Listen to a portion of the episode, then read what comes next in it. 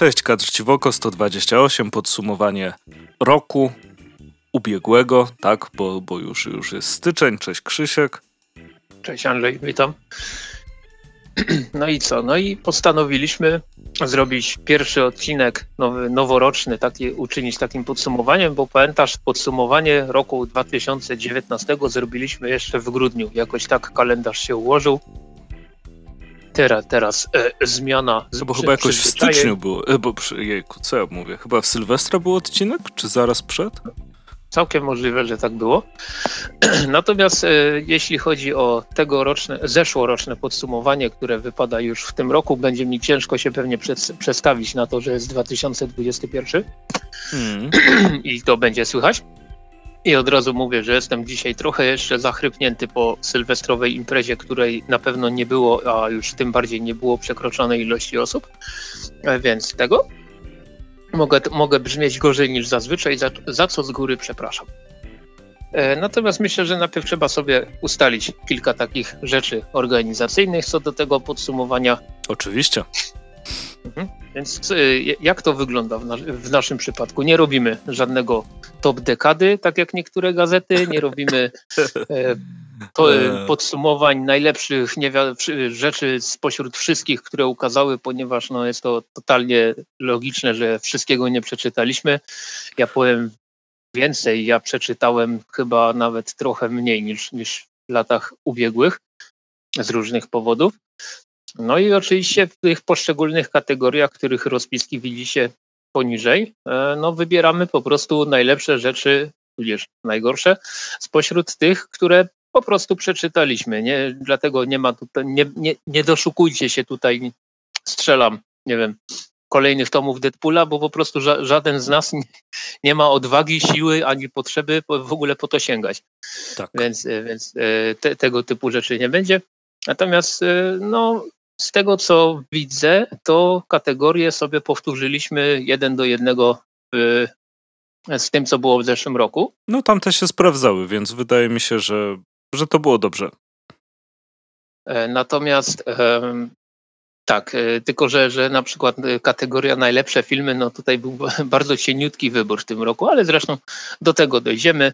Zaczniemy sobie od komiksików. Myślę, że. Nie no, wiesz, na koniec roku wpadło Wonder Woman 84. Tak, tak. I nie ma go na liście. Nie, jeszcze nie znalazłem legalnego sposobu, żeby go obejrzeć, więc tego. Tak, bo nie mamy Maxa w Polsce. Otóż to, e, więc, więc sobie z tym jeszcze poczekamy. Ale podobno e, Natomiast, krap. Podobno krap. Natomiast myślę, że możemy sobie przejść już do pierwszej kategorii, e, którą sobie wyznaczyliśmy. Tak, i tu też naj, pamiętajcie naj... przy, przy wszystkich kategoriach, jakby podkreślę to, co powiedziałeś, że też kolejność w nich nie ma znaczenia. To, to nie jest nie, top, totalnie. to jest po prostu y, grupka, które uznajemy za, za ciekawe.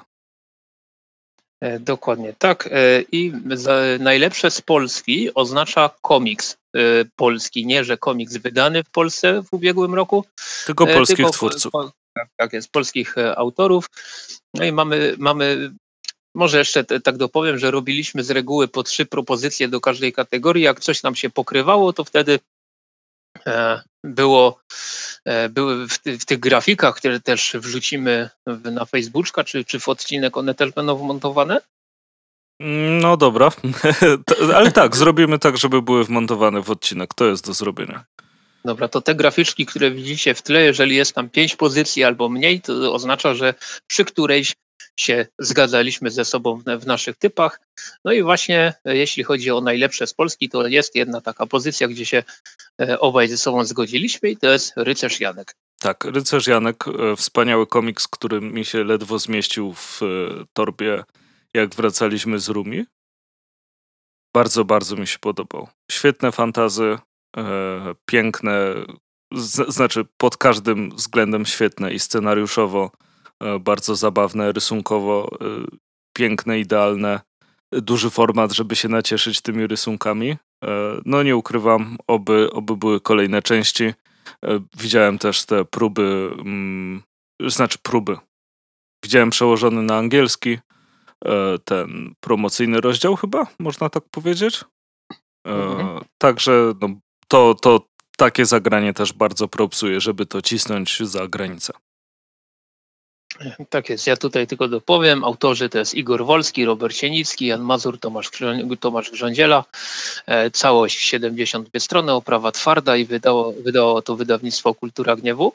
E, no, no ja powiem tak, że to nie jest e, dla mnie jakiś zdecydowanie najlepszy komiks fabularnie, jaki przeczytałem w tym roku, ale ze względu na te wszystkie inne czynniki, które tutaj się składają na całość, czyli te niesamowite rysunki, kolory, e, kil, kilka fajnych pomysłów właśnie w strefie e, w sferze fabularnej. No, no, bawiłem się wyśmienicie, a o to głównie chodziło e, przecież w tym komiksie, żeby się bardzo dobrze bawić. Mm, nie nazwałbym tego komiksem na kibelek ze względu, ze względu na jego rozmiary, dość, dość potężne, tak jak Andrzej wspomniał, ale, ale naprawdę świetnie się oglądało, świetnie się czytało i, i czego, czego chcieć więcej? Chcieć więcej chyba tylko tego, żeby kolejna część wyszła możliwie jak najszybciej. Tak, to bardzo ładne podsumowanie. Przechodząc dalej. Dalej. I to już się właściwie... Aha, e, właśnie, ja dalej czy ty? Ja Nie, dalej, no czy dawaj, ty dawaj ty. Dobra, to ja wrzuty, ja wspomnę o komiksie, który e, jeszcze raz się w tym zestawieniu pojawi w innej kategorii i dlatego nie za bardzo, e, nie za dużo mogę o nim mówić, ponieważ Andrzej go jeszcze nie przeczytał. Chodzi mi o poczwarki Gosi Kulik, również wydane przez Kulturę Gniewu. No, Powiem tak, po, Gosi Kulik e, mogłem się, e, jeżeli kojarzycie, powinniście kojarzyć, ta małpa poszła do nieba, jej autorstwa.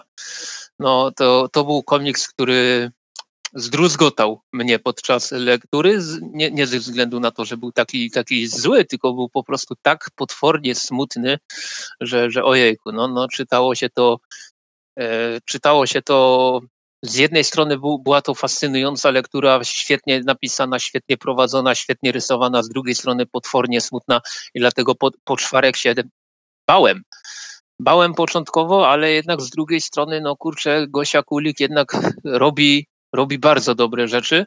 Jeszcze się absolutnie nie zawiodłem na jej twórczości, więc koniec końców postanowiłem kupić to tomiszcze, e, które ma 248 stron, też jest wydane w dość dużym, e, w dość dużym formacie i powiem tak, że e, no znowu to zrobiła. Po prostu znowu to, znowu to zrobiła. Pani, pani autorka jest, jest mega ciekawym komiksem. Poszwarki są mega ciekawym komiksem, mają bardzo fajnie napisane postacie.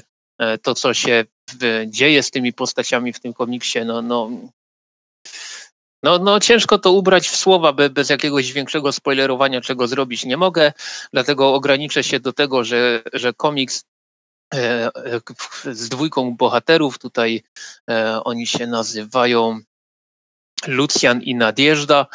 E, bardzo, bardzo polecam jest nietypowy graficznie, jest nietypowy scenariuszowo. Całość, nie dość, że to nie jest komiks, który przeczyta się w 10 minut pod żadnym pozorem, ale całość robi tak ogromne, pozytywne wrażenie, koniec końców, że no, świetna sprawa. E, I komiks był wydany 1 grudnia ubiegłego roku, więc można powiedzieć, że tak w ostatniej chwili się, się załapał na, na zestawienie, ale myślę, że jakby nie w tym, to w przyszłym roku, znaczy w przyszłorocznym podsumowaniu też by się znalazł, bo, bo po prostu to jest taki poziom, że, że wow, czapki z głów. Tak. Mam nadzieję, że powtórzę dokładnie to, co ty powiedziałeś, jak się zapoznam w końcu z komiksem. E, natomiast to, na co ja chciałbym zwrócić waszą uwagę, jeśli jakimś cudem nie czytaliście, to jest Wydział Siódmy. W tym roku ukazały się dwa zeszyty. Zeszyt specjalny Helena oraz zeszyt numer 7 tak? Siedem? Pięć A, sześć. i sześć. Tak, tak, tak. Jak tak pięć. Właśnie to sobie sprawdziłem, y, tylko dopowiem. Nie, no bo tak, Dobranocka jest z zeszłego roku. Nie, Dobranocka jest z 6 marca 2020. Przynajmniej tak tu mam napisane.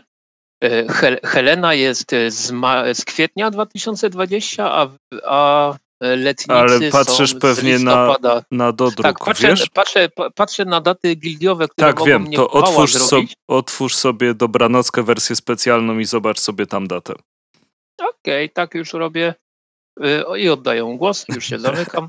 Więc Helena i, yy, i numer szósty, czyli letnicy. I skupimy się tutaj A na. kurde. Haha. 20 grudzień, a to, a to zrobili mnie w wała teraz, no. E, Więc tutaj e, nie chcę się skupić tylko na jednym zeszycie, bo Wydział Siódmy warto czytać oczywiście jako, jako całą serię. Bardzo fajnie, że wychodzi. E, Zresztą spektakularny sukces e, zbiórki na Kickstarterze, do którego też każdy z nas e, swoją jakąś małą cegiełkę przyłożył. E, Bardzo Mhm. fajne pomysły.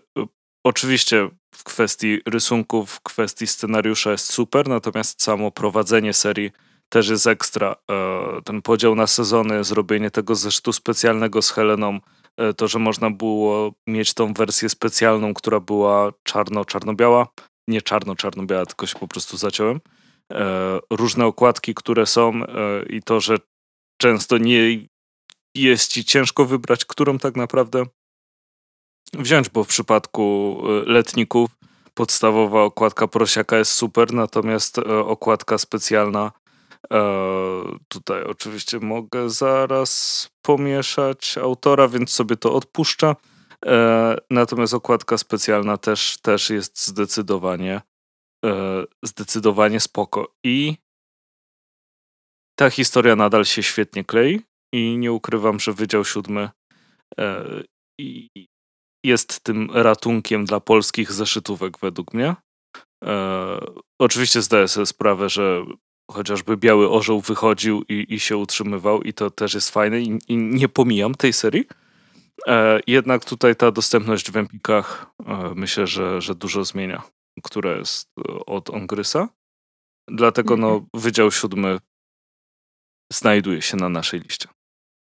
Tak jest, ja tylko dopowiem, że jeśli chodzi o Wydział Siódmy Zeszyt specjalny z Heleną, to to jest, ten zeszyt, który kupiłem w obu wersjach, zarówno w tej kolorowej, jak i w czarno-białej i, i wow.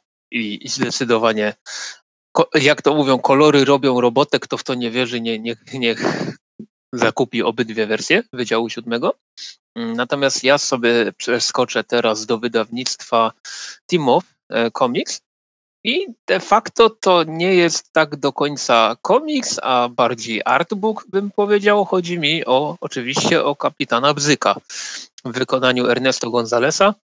Od dłuższego czasu autor ten wypuszcza e, cykl il- ilustracji właśnie zatytułowanych Kapitan Bzyk, które e, no, trochę parodują, trochę oddają hołd e, mm, słynnemu kapitanowi Żbikowi z PRL-owskich komiksów, tylko robi to w taki nie, nieoczywisty sposób momentami. Widziałem już niejedną gó- gównoburzę na internecie z powodu tego, e, z powodu tych ilustracji. Zawsze, zawsze jest to zabawne.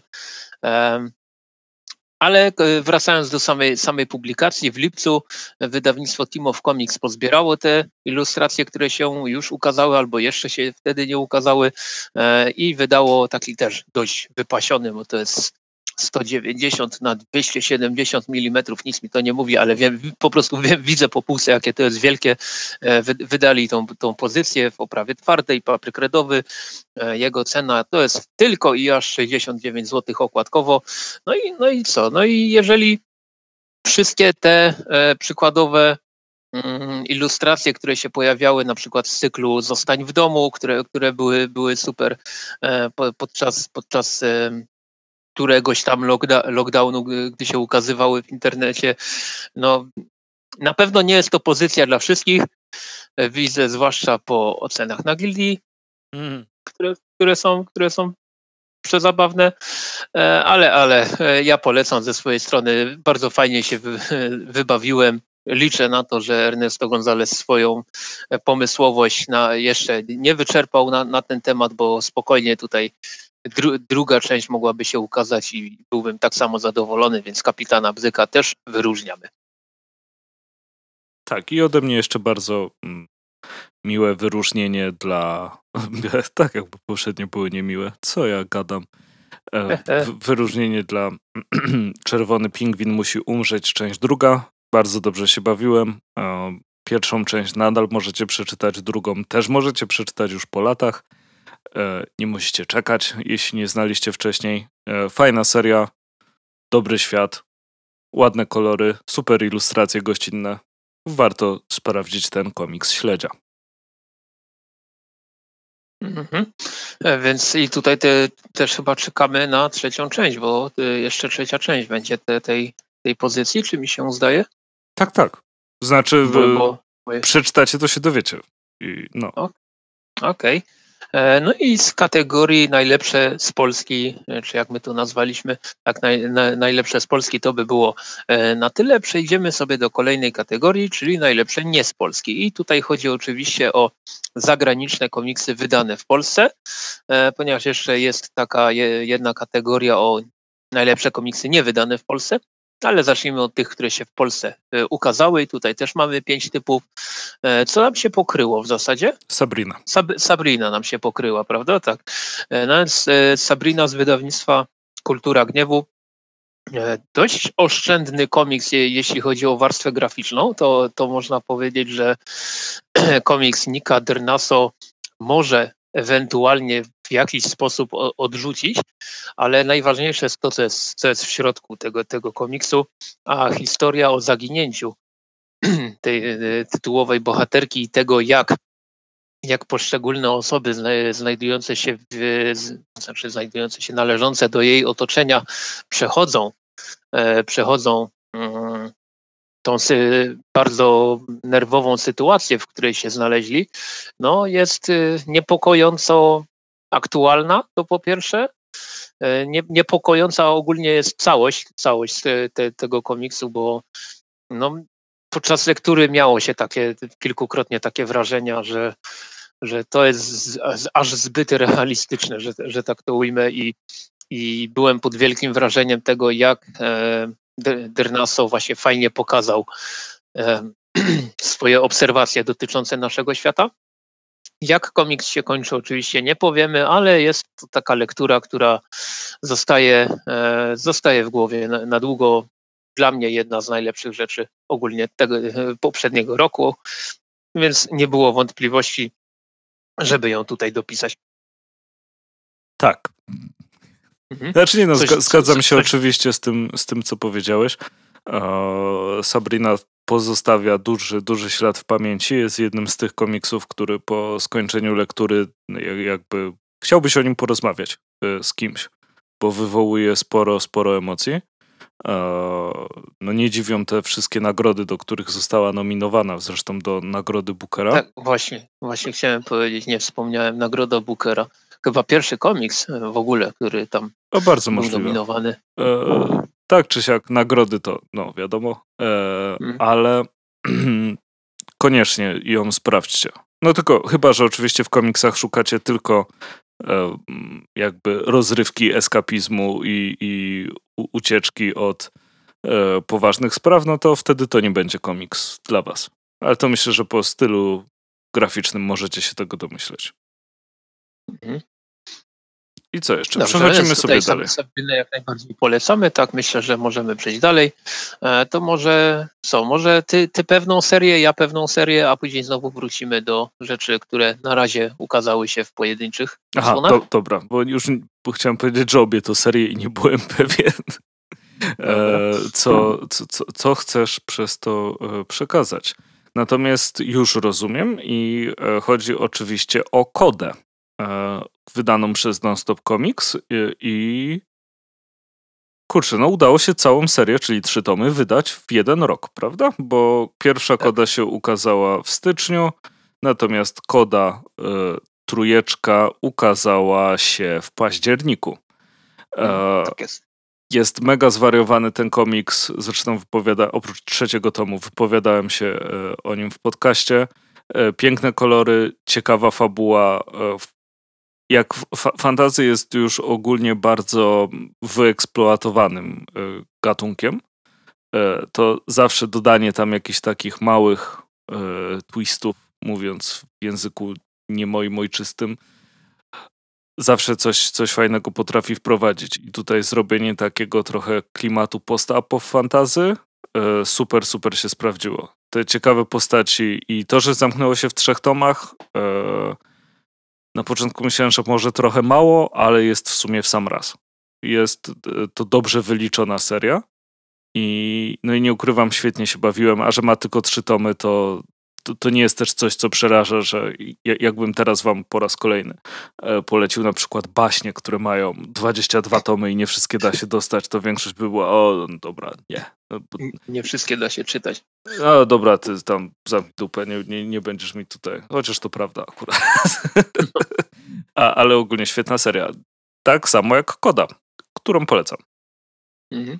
No i tutaj koda się, e, tak jak Andrzej wspomniał, zamknęła się w trzech tomach. E, e, bardzo fajne były te rysunki Matiasa Bergary. Co, co do fabuły, to moim zdaniem troszeczkę za szybko tam leciało, ale jednak kurczę, fa, fajna rzecz i na mięciutko wydana i w niskiej cenie. I jak Non-Stop Comics przypierdzieli jakąś promocję za, za tydzień czy za dwa, bo, bo oni to robią ostatnio bardzo często, to będzie można całość kupić za jakieś, no bo ja wiem, 70 zł, więc E, nad czym tu się zastanawiać. E, natomiast ja sobie powtórzę e, wyróżnienie wobec serii, o której też mówiłem w poprzednim roku, czyli BBPO z Egmontu. W tym roku ukazały się dwa tomy, Piekło na Ziemi, tom czwarty oraz Piekło na Ziemi, tom piąty i zarazem ostatni tego, tegoż cyklu. Są w przygotowaniach oczywiście kolejne. E, I pamiętam, że w podcaście mówiłem tak, że Piekło na Ziemi, tom czwarty, to jest, to jest um, liczący, momencik, teraz sobie muszę sprawdzić, 420 stron, jeden wielki filler, ale zrobiony tak, który w taki sposób, że ja bym chciał, żeby tak robiono wszystkie filery, bo, bo e, bardzo często jest tak, że jak się robi jakieś takie historie poboczne, które teoretycznie nie mają jakiegoś większego wpływu na całość, to one są nudne. Jest tak paskudnie nudne, a tutaj kurczę się działo całkiem dużo, całkiem fajnie. Dowiedzieliśmy się trochę więcej i to e, o Johanie, i o profesorze O'Donnellu, e, o Kate. Pojawiła się nowa postać, e, ta agentka terenowa, która się łączyła z duchami. Ona się nazywała Ashley chyba ale, ale te, też te części z nią były całkiem w porządku, natomiast tom piąty, e, ten, te ostateczne, e, ostateczne e, jejku, starcie z ogródem, ogrójem, ogrujacha, ogrujachat, przepraszam, musiałem sobie przypomnieć, bo, te, bo te, te nazwy tych monstrów są naprawdę e, trudne, no i, i rozwiązanie tej, tej, tego całego wątku, które trwało przez pięć wypasionych, naprawdę grubych tomów, to jest ponad 2000 stron, jakby nie patrzeć historii różnych autorów, różnych rysowników, przede wszystkim wiadomo Mike Mignola, John Arcudi, ale przecież kto tam y, nie rysował, bo i Peter Snyberg, i Julian Tedesco, i i Cameron Stewart tam, tam działał, i Chris Robertson, i jejku, ten James Harren, facet, który rysował e, hrabstwo Harrow, jejku, oczywiście mi no, musiało... Tylera Kruka zapomniałeś, wiesz co byś Tak, się... zapomniałem, no wstyd, wstyd, wstyd i gańba, przepraszam, Tyler Kruk, więc, więc tam rysowników było naprawdę wielu i chyba każdy e, spisał się doskonale, ale mówiąc tylko o tych dwóch tomach tegorocznych, no to mamy po pierwsze naj, najfajniejszy filler, jaki w życiu czytałem i jedno z najciekawszych rozwiązań e, głównego wątku, jakie, jakie w życiu czytałem. Bardzo mocno liczyłem na to, żeby piekło na ziemi się nie skończyło w jakiś sposób taki, taki eh, i tak, tak, e, tak na szczęście nie było. Bałeś się, że to się ja... śniło psu, czy coś takiego? Tak, tak, coś w ten deseń, że wy, wyskoczy z podziemi Hellboy i wszystkim wpierdzieli i będzie koniec. E, w każdym razie, no, ja, ja bardzo lubię tą serię, nie ukrywam tego na, na każdym kroku. Wspominam, że BBPO jest serią wybitną. Dla mnie lep, lepszą niż sam, sam Hellboy, chociaż tutaj ciężko to porównywać, bo w sumie niby jeden, znaczy no nie niby, tylko jeden, jeden i ten sam świat, ale jednak stylistycznie można powiedzieć, są, są dość spore różnice. Ja jestem wielkim fanem, czekam na Abe'a Sapiena zapowiedzianego na ten rok, czekam na kontynuację BBPO i w ogóle strasznie się jaram tymi wydaniami, które, które Egmont nam serwuje, za wyjątkiem białej, paskudnie brudzącej się okładki tak, Hiszpanii mieli ładniejszą. Mhm. Hm. I co tam mamy dalej? I mamy jeszcze Dorwać Ramireza, to też Egmont, tylko że tym razem to komiks europejski. Nicola Petrimo e, jest autorem e, i tutaj mamy takie trochę Breaking Bad, mamy Stany, mamy gościa, który naprawia odkurzacze, pojawiają się gangsterzy, wszystko się zaczyna zapętlać i no to, to, to jest coś, na co naprawdę warto czekać na drugą część, a z pierwszą warto się zapoznać. Też nietypowy, y, nietypowy format, zdecydowanie, e, ale naprawdę cudo. E, jak nie lubicie frankofonów, to myślę, że tego polubicie. Bo warto. Okej. Okay. I co, i tyle? No, Myślałem, że opowiadałem więcej. o nim w podcaście, więc... Myślałem, że, myślałem, że więcej zachwytów będzie, ok. Natomiast y, to ja jeszcze powiem o komiksie, dla mnie, dla mnie najlepszym komiksie roku, czyli Oscar Ed z podtytułem Mój największy sen autorstwa Branko Jelinka, e, wydany komiks przez, Timow, Timo, przez wydawnictwo Timow w, niech to sobie sprawdzę, w maju, maju, więc tak w okolicach Pyrkonu to miało być, tylko Pyrkon nie pyrknął. E, natomiast e, jeżeli chodzi o Oskaret, mój największy sen, to tak, tak ciężko na dobrą sprawę powiedzieć, o czym jest ten, o czym jest ten komiks. Główna część historii opowiada o tytułowym Oskarze, który na tylnym siedzeniu starego samochodu jego rodziców, jedzie gdzieś. No i e, przez cały komiks śledzimy nie tylko relacje chłopaka z, z rodzicami, ale także bardzo mocno przenikający ten nasz, nasz świat realny, mm, przenikającą nasz świat realny fanta, fantastykę, fantazję e, chłopaka, e, co sprawia, że komiks jest nie tylko mm, nie, niełatwy w odbiorze pod kątem scenariuszowym, ale też rysunkowo potrafi naprawdę bardzo mocno zakręcić y, w głowie. Na szczęście jest to jedna z tych rzeczy, które w końcu stają się jasne. Bo nie, nie każdy twórca potrafi zrobić takie dzieło, które, e, w, w którym wszystkie tajemnice na końcu zostają rozgryzione i, i, ma to jakiś większy sens. Natomiast tutaj Branko Jelinek e, spisał się znakomicie. Ja e, pamiętam, że e, podczas lektury tego komiksu on też jest dość, dość potężny, bo on ma 344 strony. Podczas lektury tego komiksu ja się bałem, że w pewnym momencie po prostu autor się trochę, trochę zbyt mocno zamotał w tym, w tym, co robił i że finał będzie taki nie, niesatysfakcjonujący. O. Tymczasem nic takiego y, nie miało miejsca. Wszystko nabrało sensu, logiki i całości, aczkolwiek daje dużo miejsca y, i, i pola do interpretacji. Y, no, no ciężka lektura, dość przykra lektura, aczkolwiek, no tak jak wspomniałem, dla mnie osobiście komiks roku, zarówno jeśli chodzi o rzeczy polskie, jak i niepolskie, e, to gdybym miał wskazać ten, ten jeden komiks, który naprawdę warto sprawdzić, to to byłby właśnie Oscaret. No to dobra, to zrobiliśmy, co, co mieliśmy zrobić i przechodzimy do czego? Do komiksu niezależnego, tak? Tak jest. Super. Jeśli chodzi o komiks niezależny, tutaj parę rzeczy nam się e, pokryło, więc zaczniemy. Właściwie dwie nam się pokryły i później jeszcze po jednej mamy, tak? Tak. Mhm. Super to zaczniemy od super pięknych i właściwie obie, które nam się pokryły są częściowo inicjatywami, można powiedzieć, bardziej niż stricte jednym komiksem. Mhm. E, więc to są wybitne osiągnięcia komiksu niezależnego w Polsce. I zaczniemy od e, najświeższej rzeczy, tak mi się wydaje, czyli od kalendarza adwentowego. O kalendarzu adwentowym trochę mówiliśmy. E, świetna inicjatywa Tomka XYZ. E, niedostępna. To jeszcze bardziej cieszy, że, że, że wszystko się wyprzedało. Mam nadzieję, że będzie kontynuowana w przyszłym roku.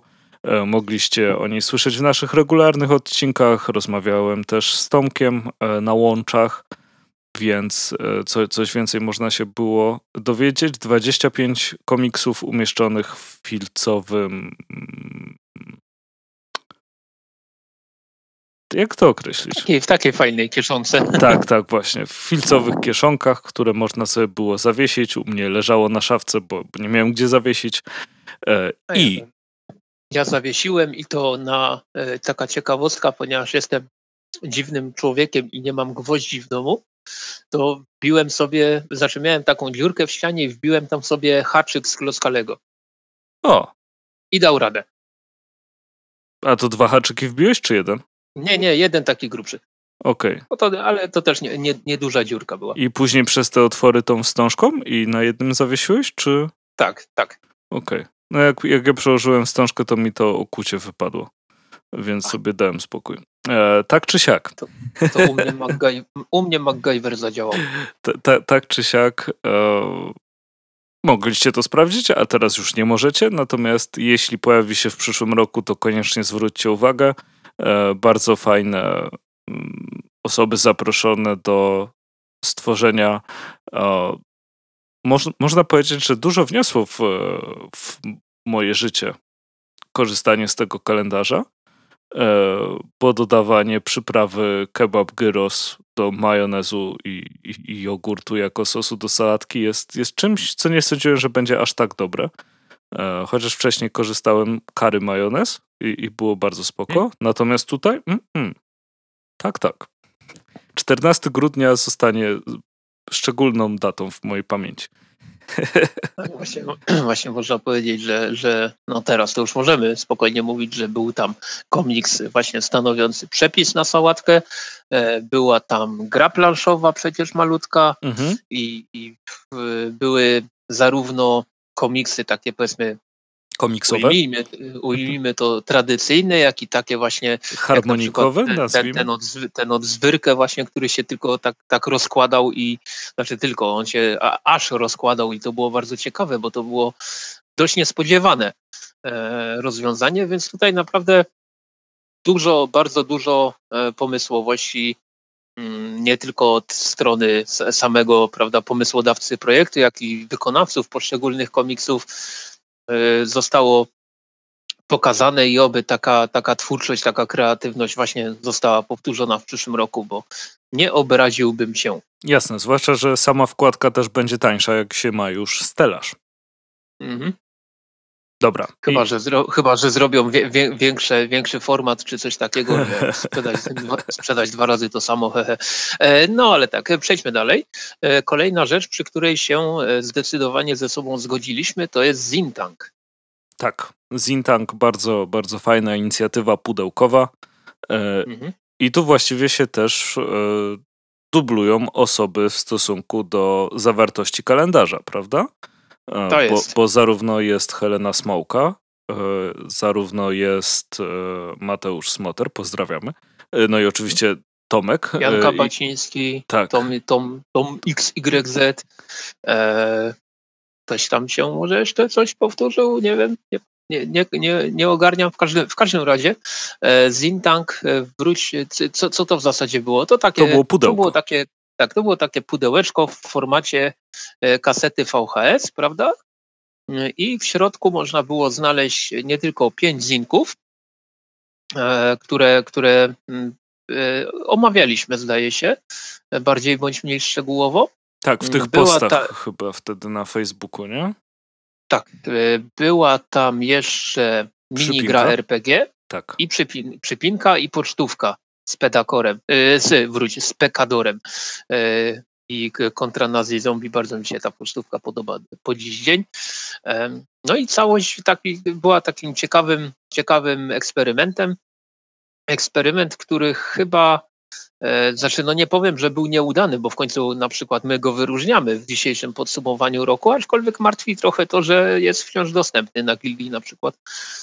I, Ale i to, to, jest... dobrze, bo możecie go dalej sobie ogarnąć. W Zintanku są naprawdę fajne rzeczy. E, tak jest.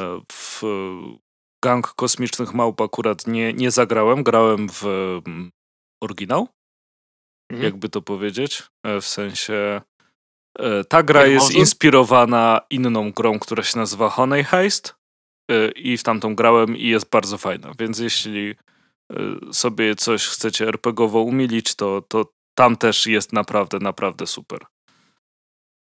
I sprawdźcie to. I warto mhm. wspierać. A później będzie wam przykro, jeśli się na przykład zaczną ukazywać kontynuacje niektórych z tych rzeczy yy, mhm. i, i nie będziecie wiedzieli o co chodzi. Tak, tak Admirał Eaglehawk powinien mieć kontynuację zdecydowanie. Tak, e, zasługuje na kontynuację. Slaughterhouse powinien no. mieć kontynuację, być może już nawet ma kontynuację, a ja o tym nie wiem, albo coś w ten deseń. No, no generalnie jest tam, jest tam dużo, dużo fajnych rzeczy. Moja ulubi, moje, mój ulubiony fragment z Intanka to jest wciąż rzeczy, które robiłabym z przyjaciółmi, gdybym ich miała. Trochę się, troszkę się utożsamiam. E, natomiast jeśli chodzi o, o ogólnie o kategorię zinową, to muszę przyznać, że było mi strasznie ciężko ogarnąć, ogarnąć pięć, wróć, nie pięć, tylko trzy rzeczy do tej kategorii, bo niby jakaś pandemia, niby tego, wszyscy pozamykani w domu, ale właśnie wtedy rysu, rysowali na potęgę, ile tych komiksów, zin, znaczy zinków i komiksów niezależnych, ile powychodziło w tym roku, to jest kosmos i dlatego trzymam kciuki, tak lekko zmienia, zmieniając temat, trzymam kciuki za złote kurczaki, e, kolejne, mm, które będą online, żeby e, ludzie odpowiadający za e, za, no, za nominacje i za końcowe wręczenie nagród mieli naprawdę dużo, dużo roboty. A, zdecydowanie, na pewno będą mieli, ale jeszcze tutaj mamy mhm. parę rzeczy, o których... Tak, tak, właśnie jeszcze może wspomnimy o dwóch rzeczach, które mają szansę zawalczyć przecież o te złote kurczaki. Mhm. O ile I, zostaną e, zgłoszone, bo tego wiesz. No. O ile zostaną zgłoszone, aczkolwiek myślę, że duchy Orwaldu zostaną zgłoszone. Mhm. Albo już zostały zgłoszone, Właściwie już się nagrywa, nagrywamy czas. w styczniu, dokładnie tak, ale wydaje mi się, że czytałem post na Facebooku Norberta Rybarczyka, że zarówno Duchy Orwaldu, jak i Księga Potworów były zgłoszone. A czy warto było zgłosić? Andrzeju, opowiedz. tak. Dziękuję. E, ogólnie nie, do, o Duchach Orwaldu może mówiłem odcinek temu, czy dwa odcinki temu? Chyba, no dobra, nieważne. Niedawno tak czy siak. E, bardzo czekałem, e, bo tak jak wiecie, od jakiegoś czasu mocno w tym fantazy znowu siedzę. I świetnie się bawiłem przy duchach Orwaldu 2. E, Oczywiście mam swoje, ale mianowicie, żeby już była trójka i żeby była mapka, tak, to mhm. Mhm. super profesjonalne oczekiwania wobec, wobec publikacji. No świetny jest ten komiks. Fajnie napisane, dobrze, bardzo dobrze narysowane. No tutaj nawet wydaje mi się, że warstwa graficzna przerasta warstwę, warstwę scenariuszową i przepięknie pokolorowane. Fajnie, że coś takiego się dzieje. Fajnie też, że są cyklopy, no bo przecież tak naprawdę nie ma zbyt dużo wykorzystania cyklopów obecnie, nie? Kiedy ostatnio widziałeś coś z cyklopem? Oprócz memów z Heroesa trójki, jak trzymają kamień. Dobra, będzie suchy żart, jak czytałem X-Men. A, no. Nie, nie, nie pomyślałem nie no, o tym. Nie, nie, no, z cyklopem hmm, nie, kojarzę. Tak, tak na chwilę obecną nie kojarzę. Musiałbym pogrzebać mocno w pamięci, a to by trochę, trochę czasu zajęło. no właśnie, więc są cyklopy, y, są piękne kolory, jest fajna historia. Y, jest też zeszytówka, które, które zawsze należy wspierać. Bardzo fajne okładki. No i jest zajawka, a zajawkę też trzeba, trzeba wspierać. I dalej możecie to kupić. E, duchy Orwaldu są niedostępne na gildii, ale to jeszcze nie oznacza, że są niedostępne e, totalnie, ponieważ na przykład na sklepiku zinowym Słowobrazu e, można, można ten komiks jeszcze dostać. Ja zresztą tak właśnie zrobiłem, zamówiłem, jeszcze nie dostałem, ale, ale, e, ale lada moment, lada chwila, mam nadzieję, że, że powinienem już, już e, ten komiks otrzymać. Natomiast jest jeszcze kolejna rzecz, która, mm, której ja jeszcze nie przeczytałem e, w wersji papierowej, natomiast miałem okazję zapoznać się z cyfrówką i stwierdziłem, że no nie ma bata, koniecznie to też trzeba wyróżnić, czyli 30 lat trzeciego obiegu Zin Hołd dla Krzysztofa Owedyka-Prosiaka, autorstwa najróżniejszych autorów. Tutaj e, pomysłodawcą jest Mateusz Smoter. E, za ogólny wygląd, skład i, i ogólnie, jak to się nazywa, DTP, tak? Mhm. Komiksu odpowiada Łukasz Mazur. Wśród twórców, którzy zdecydowali się mm, wziąć udział e, w tym projekcie. No, no, no masakrycznie dużo wspaniałych nazwisk. Nawet nie, nie będę wymieniał, bo po prostu bym musiał przez najbliższe 10-15 minut wymieniać i, i, się zachwycać, ale najważniejsze jest to, że nawet Andrzej coś tam dopisał. Ja to tam mam pierd w porównaniu do wkładu, wkładu innych osób, więc proszę się tak, na tym nie skupiać. ale ty masz tam przynajmniej pierda, a ja nawet nie, nie mam tego smuteczek. W każdym razie e, przeczytałem sobie w wersji cyfrowej, dlatego postanowiłem, e, postanowiłem, że ja będę e, o tej rzeczy mówił jako Andrzej, Andrzej nie dość, że zaangażowany, to, e, to wiadomo przekupiony, więc on tam nie będzie, e, nie, nie, powinien się wypowiadać, ale nie. Chodzi, o, chodzi mi o to, że ten zin, e, pamiętasz swego czasu wyszło Jaszczu w hołdzie. Tak. Z, z rysunkami Piotra Nowackiego.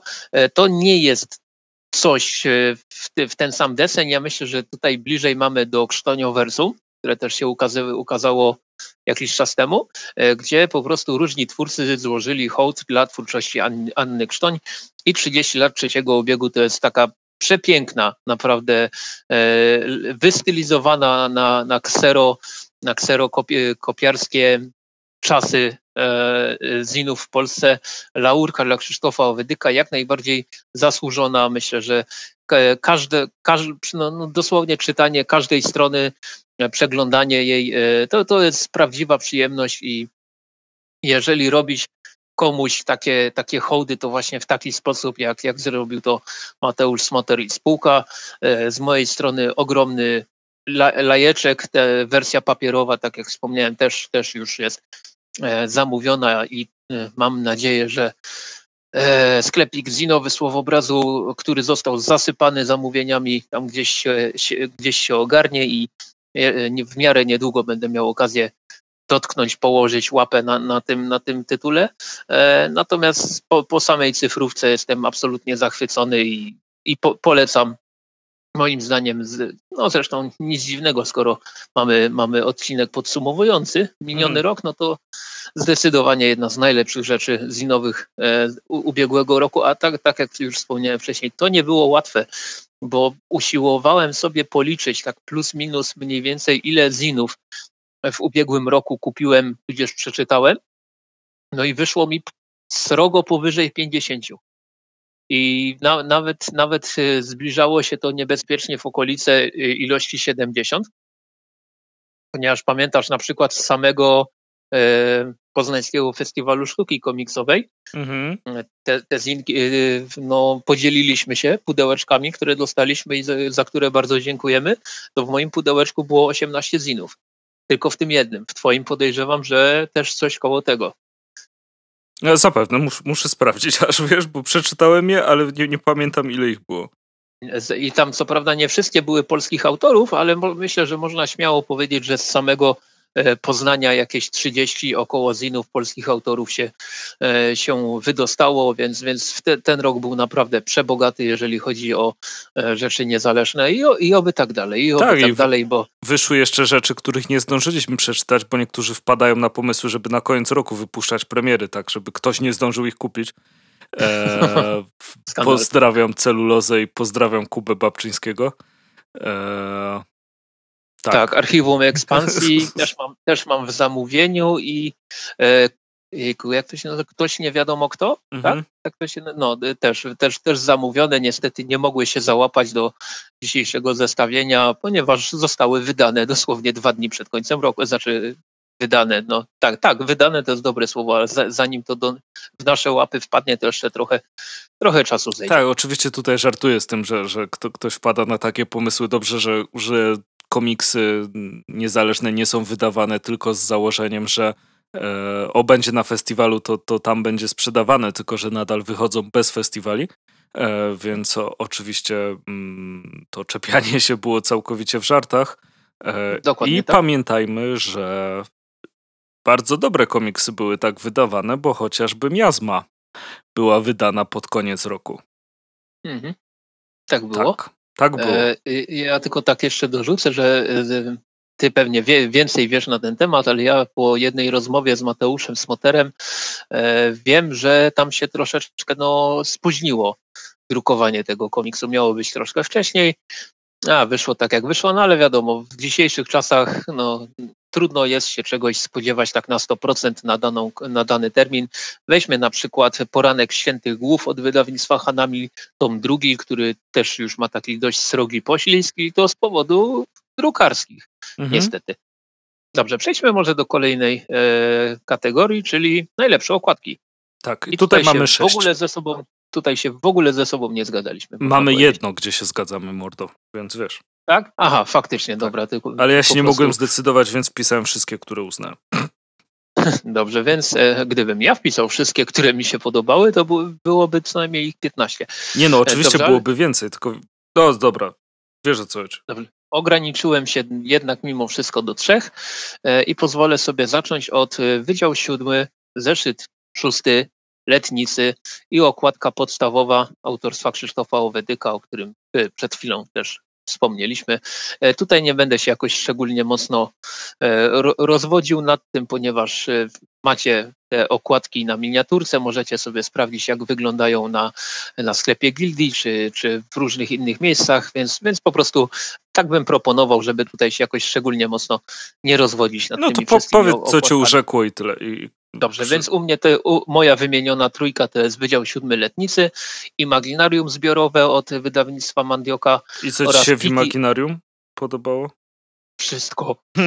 Naj, najbardziej napompowana krowa, ale wszystko mi się tym podobało na tej okładce. Dobra. E... E, i, I myślę, że jako, że wspomnieliśmy o tym komiksie obaj, to, to jeszcze e, powiem, że PTSD od wydawnictwa Nonstop Comics. Tak. E, I PTSD, PTSD ma e, jakby walory, których nie zobaczycie na miniaturce, czyli wyciętą okładkę, e, która, która bardzo, bardzo fajnie wygląda. Zresztą sam komiks jest bardzo fajny. I co, ja jeszcze powiem o swoich okładkach, które tutaj wybrałem, które też mnie bardzo urzekły. A dobra, tutaj mam twoje. Judasz, Kultura Gniewu, Jakub Rebelka. O. To jest mhm. kosmos. To też zresztą premiera w Rumi. E, Shangri-La od Timofa, minimalistyczna, bardzo fajna.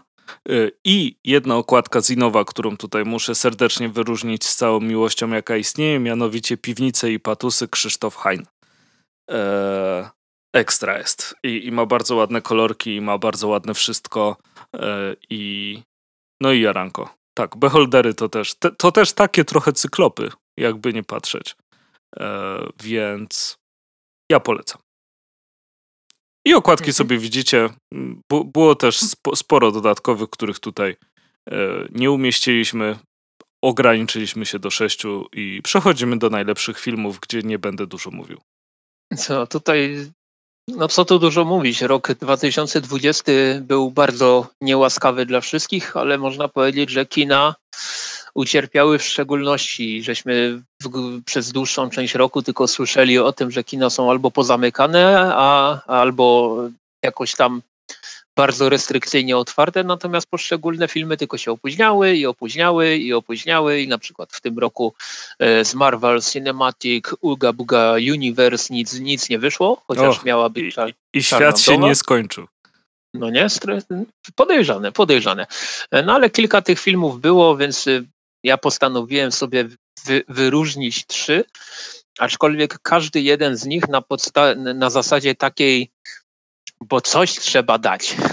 Aha. E, I dlatego ja sobie mm, wyróżniłem Ptaki Nocy. Na tym byłem w kinie, tak, to, to widziałem. Które, które, mi, które mi się po prostu podobało. Fa, fajny film. Fajna sieka. Dużo łupania, ciekawe, fajne postacie. Cały czas jestem fanem Huntress w wykonaniu e, tym, tymże filmowym. Jestem fanem Ewana McGregora w wykonaniu każdym, więc, więc tak, film mi, mi, mi, się, mi się podobał po prostu jako taka sympatyczna rozpierducha, która nie miała być wielkim hitem, wielkim hitem zresztą też się nie stała, ale, ale pokazano, że można zrobić w miarę fajny film e, z żeńskim lidem, który nie udaje czegoś, co już było.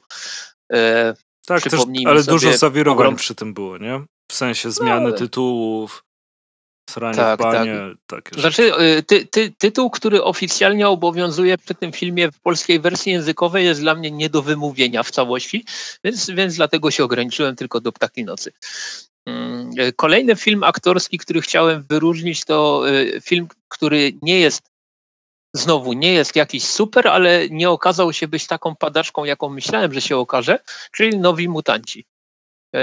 Z, ostatni film z mutantami od Foxa, zanim jeszcze Disney ich wykupił, chociaż tyle, ile opóźnień zaliczył ten film, to ja nie jestem w stanie zliczyć, ale, ale to chyba już w latach szło. Mhm. W każdym razie. że miało to wyjść do kina, później nie wyszło, jedno opóźnienie, drugie opóźnienie, nie wiadomo co z tym filmem, w końcu, w końcu wyszło i ja, ja totalnie się spodziewałem tego, że ten film będzie po prostu tragiczny, absolutnie tragiczny, a tymczasem okazał się no, no podobnie jak taki noc, taką w miarę sympatyczną, odmurzającą, momentami naprawdę fajną y, siekaninką. Bardzo mi się podoba y, Anna Taylor-Joy w roli y, Iliany Rasputin, pseudonim Magic. I tak sobie obejrzałem ten film jakiś czas temu i tak później widziałem zajawki serialu Gambit Królowej tak mówię, kurczę, no coś kojarzę, coś kojarzę tą twarz. Tak sobie musiałem posprawdzać oczywiście, wiesz, tu blondynka, tu nie blondynka, ale, ale, ale jakoś tak bardzo charakterystyczna aktorka, jeśli chodzi o, o wygląd. E, I, ale wracając do, do nowych mutantów, no było ok po prostu. Dla mnie to już jest, to już jest dobrze, bo e, były też takie filmy superbohaterskie w tym roku, które, po których już po zwiastunie można było powiedzieć, że o kurde, o kurde to nie będzie ok. I mówię tutaj o, o tobie, panie Bloodshot. E, natomiast e, New, New Mutants jakoś szczególnie mocno mnie nie zachęcało ani zajawkami pierwszymi, drugimi, trzecimi czy piątymi. Zasiadłem do filmu raczej z nudów, a później się okazało, że, że całkiem fajnie półtorej godziny zostało, zostało spędzone. Na pewno nie powiem, że zmarnowane. E, natomiast jeszcze taką trzecią rzeczą, którą chciałbym wyróżnić za, za ten rok, to jest film animowany e, Justice League Dark Apocalypse War, który kończy e, ten te takie animowane uniwersum DC. I tam też mo, można powiedzieć, że zrobili sobie takie, takie endgame w wersji animowanej. Jestem wielkim fanem Johna Konstantina wersji Mata Ryana. To jest, to jest aktor, który gra tą postać zarówno, grał tą postać zarówno w serialu e, Konstantin, później przeskoczył do e, Arrowverse, gdzie też się wciela w, w tą postać, e, w tym filmie podłożył głos i ja po prostu jak tylko słyszę Mata Ryana, to już jestem, już jestem zadowolony. Film to jest generalnie taka jedna wielka rozpierducha z bardzo, ale to bardzo przewidywalnym zakończeniem. No ale znowu półtorej godzinki spędzone całkiem fajnie, tak powiedzmy piwko, chipsy, oczywiście bezalkoholowe i piwko i chipsy, yy, zasiąść przed jakimś ekranem i spokojnie, może spokojnie obejrzeć. My, myślę, że czas nie będzie zmarnowany, ale na sam koniec i tak, i tak jeszcze raz chciałbym powtórzyć, że w tym roku takich naprawdę fajnych filmów komiksowych po prostu nie było. I te, co, te, co wyróżniłem, to po prostu były e, najlepsze z tego całego marazmu tegorocznego. Mhm. Inaczej jest z serialami. Seriali Tutaj było Andrzej, sporo. Tak, seriali było sporo. E, oczywiście też mniej niż, niż e, w analogicznym okresie rok wcześniej, bo z powodów prawda, pandemicznych poopóźniały się chociażby premiery nowych sezonów ty, tego wszystkiego, co, co robi CW w Stanach. No ale jednak parę rzeczy się ukazało. E, ty, jak rozumiem, z tych trzech rzeczy, które wymieniłem, nie obejrzałeś żadnej, tak? Tak, dokładnie. Znaczy żałuję Doom Patrola, e, że, że nie obejrzałem. Natomiast mhm. E, tutaj, jeśli mam powiedzieć o serialach, to sobie wtrącę tak czy siak, ponieważ obejrzałem w tym roku sporo seriali. E, bo zacząłem nadrabiać Modern Family i mi się bardzo podoba. Obejrzałem całego Picarda, który w styczniu się zaczął, więc liczy się. E, mhm. obejrzałem Discovery, znaczy, no nie skończyłem, no bo jeszcze się nie skończyło. I czy coś jeszcze obejrzałem? Tak. Obejrzałem też całego Mandaloriana. Całego już, tak? Tak. A, dobra. E, no i e, czekaj, bo troszkę się zgubiłem. Czy wspomniałeś o tym, że całego Star Treka od początku przerabiasz? A zapomniałem o tym wspomnieć, ale tak. A, no. E, to jest kozak, nie? Tak, Seriali więc... nie ogląda, a 30 sezonów se zaplanował na najbliższe 30 lat najprawdopodobniej, ale trzymam tak. kciuki. a dziękuję, przyda się zdecydowanie. Ja nie ukrywam, że żeś mnie trochę, trochę, e, całkowicie mnie zainspirowałeś, bo gdy mi napisałeś, że całego Star Treka od początku masz zamiar oglądać, to ja stwierdziłem, że obejrzę sobie tego Star Treka, którego nigdy nie skończyłem, czyli Enterprise.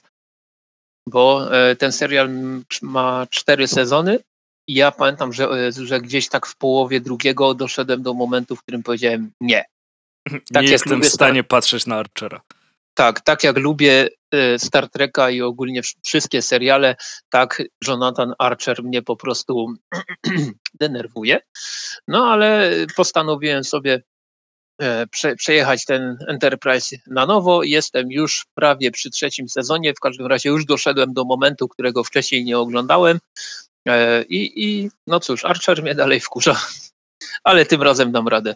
E, natomiast jeśli chodzi o seriale, które, których sezony ukazały się w 2020 roku i postanowiłem je e, w tej kategorii wyróżnić, no to wszystkie trzy można określić jako drugie sezony naprawdę porąbanych superbohaterskich produkcji, ponieważ postanowiłem wyróżnić kolejność nieprzypadkowa.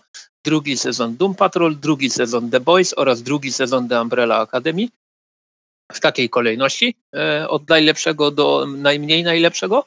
E, I o wszystkich można powiedzieć właśnie dokładnie to samo, że to jest takie wykręcone superhero, ale zrobione z pomysłem, z jajem. E, Doom Patrol to jest serial, który potrafi mnie prowadzić do łez niejednokrotnie z kapitalnymi scenami w życiu bym się nie spodziewał, że, że ten serial może być tak dobrze zrobiony. E, przy, przy, pierwszych zapowiedziach pa, pamiętam, że no mówię, tak, kostiumy spoko, Brendan Fraser w sumie spoko, że go tam wyciągnęli z, z lodówki i, przy, i starają się przypomnieć o nim.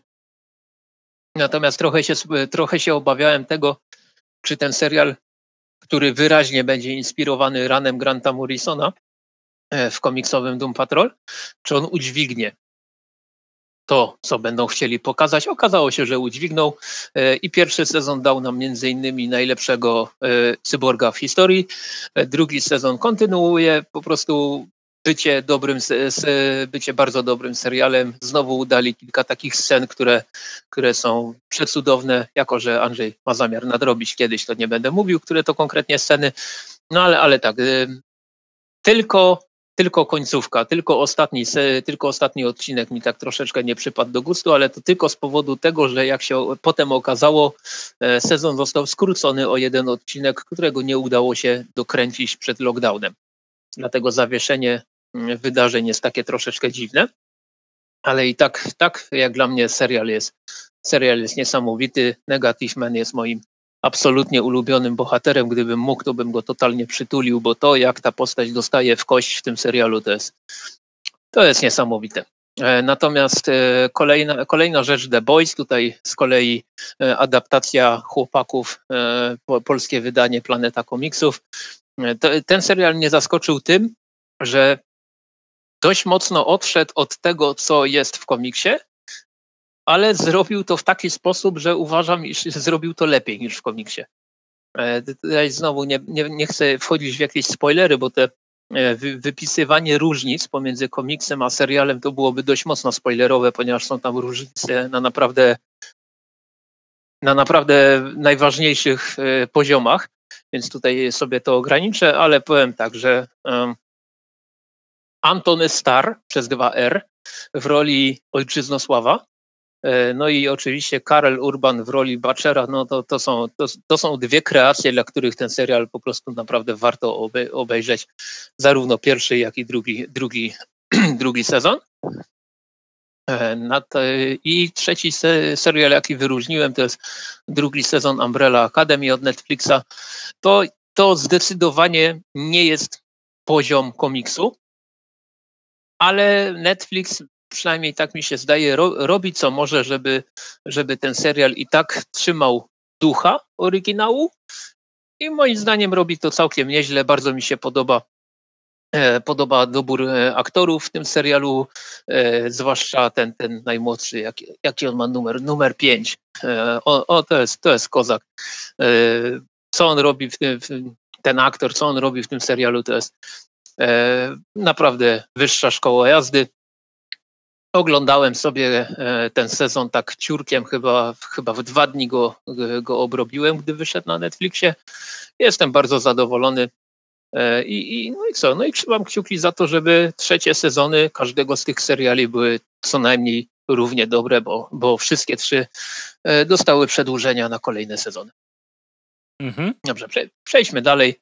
E, przejdźmy dalej do kategorii najlepsze komiksy niewydane jak dotąd w Polsce. I tutaj też, e, jeśli mogę jeszcze tylko minutkę pogadać, to e, ja, ja w, tym, w zeszłym roku czytałem bardzo mało komiksów niewydanych w Polsce ze względu na to, że tych wydanych w Polsce było tak dużo, że nie, nie, ciężko było to wszystko ogarnąć. Więc te zagraniczne to tak naprawdę e, no, w pojedynczych sztukach można liczyć, ale tam parę rzeczy wypisałem. Myślę, że jednak Andrzej zacznie. Hmm, dobrze. E, właściwie tutaj mamy sześć, tak? Więc po jednym na zmianę. E, mhm. Dracula Motherfucker, Alex De Campi, Erika Henderson. E, bardzo fajny duet do bardzo fajnego komiksu. E, zresztą e, i De Campi jest osobą znaną, prawda? Mhm. E, I e, Henderson, e, rany, i Erika Henderson również. Erika Henderson, teraz żebym nie pomieszał tych nazwisk. Erika Henderson od y, Dziewczyny Wiewiórki? Tak? Mhm. Tak, super, nie pomieszałem. Ponieważ zawsze się boję, że, że, jednak, że jednak to zrobię. Natomiast Alex de Campi e, Bad Girls wydała, Archie vs Predator się tam e, bardzo, bardzo dokładała. No i coś tam przy My Little Pony i tak dalej, i tak dalej. E, natomiast... No ja sam... cały czas e, no, no. liczę tak po cichu na to, że e, seria No Mercy, która, którą pisała dla wydawnictwie Image, że się doczeka kiedyś jakiegoś końca, bo była bardzo fajna. A czemu się nie doczekała? No prawdopodobnie za mała sprzedaż. A, okej. Okay. Czyli nie mówimy, że skasowaliśmy, ale skasowaliśmy. No, dokładnie. Seria jest zawieszona. Aha. No, tutaj mamy taką e, palpową historię greenhouse'ową, jak to się pięknie mówi, zresztą komiks sam się tak określa. E, no właśnie o, o Drakuli e, i nie dzieje się w Londynie, tak jak większość osób by pewnie od razu skojarzyła, tylko w latach 70. w Los Angeles. Więc też możecie się mniej więcej domyśleć, jak to wszystko tam będzie E, wyglądało, jeśli chodzi o stylistykę, no a kolory to sama okładka też, też może wam sugerować, co w środku się dzieje. Fajna rzecz, myślę, że mogłaby się sprzedać, gdyby wyszła po polsku. Mhm. Jesteś w stanie tak opisać, jakie wydawnictwo by pasowało do tego komiksu? Kabum pewnie. E, Kabum? Myślę, że, że żeby mogło, może Mucha by mogła, Nonstop Comics by mogło. Mhm. Tak, tak myślę. Mi, mi to najbardziej pasuje właśnie do Kabum Horror, jak, jak, najbardziej, ale no, y, wiadomo. To ja może też powiem o rzeczy z wydawnictwa Image, która by mi z kolei jak najbardziej pasowała do wydawnictwa Nonstop Comics. Y, jest to Ice Cream Man.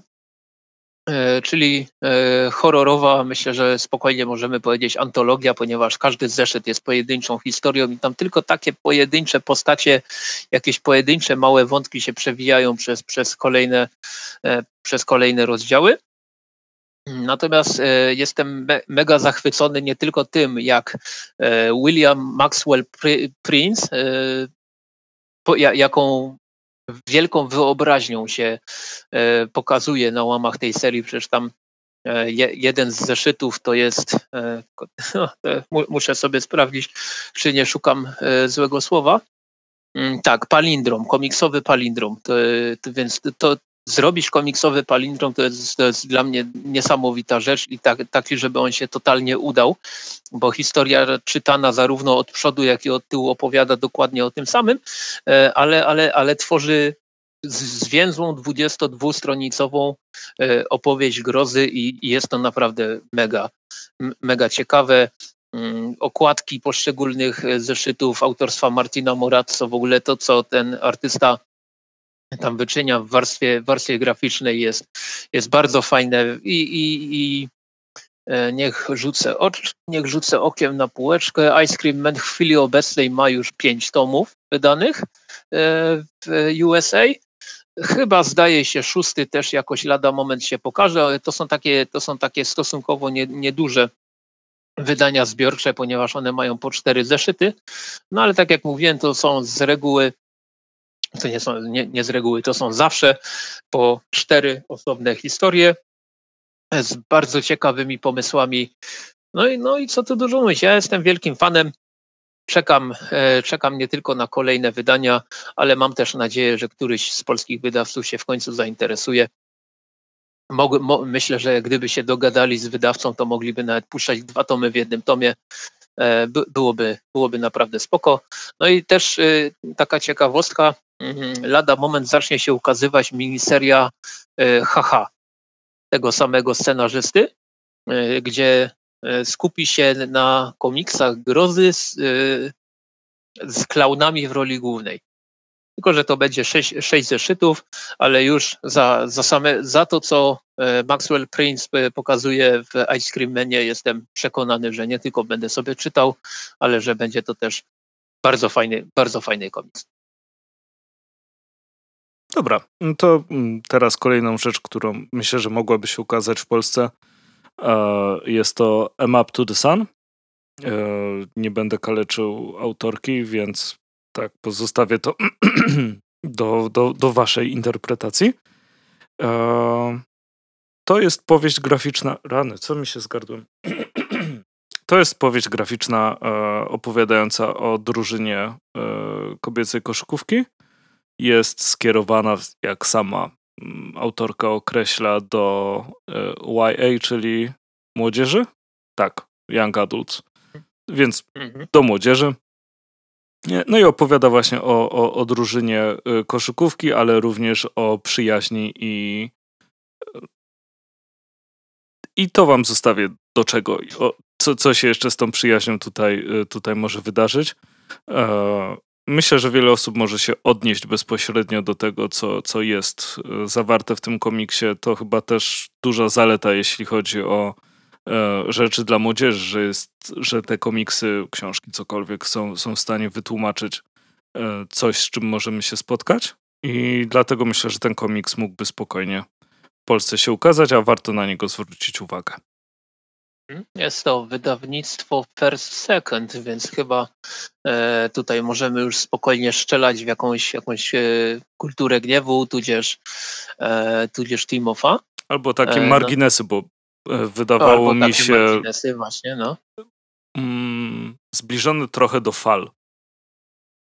Mhm. Znaczy, no, w ogóle no. nie jest zbliżony, jeśli chodzi o historię, a, ale jakby klimat tworzenia, tak bym powiedział. Mhm, rozumiem. No i co, zobaczymy, może się, może się faktycznie w Polsce ukaże. ukaże.